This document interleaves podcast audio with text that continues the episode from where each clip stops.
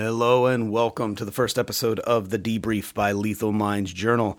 I'm your host, Nate Gladden, Master Sergeant Nate Gladden, and I'm really excited about this. This will be PME done in the way that I like PME, in the way hopefully that you like PME.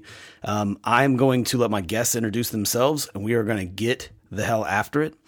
The purpose of this podcast is to be useful to the men and women in the barracks, to be, whether you're in garrison or whether you're downrange, doesn't matter. But we want to bring real, relative topics, actual things that you can use inside of your military career. That's what we're after, right? And that's what we want to do. Everything with Lethal Minds Journal, we're trying to do something that makes you, the member in uniform, better.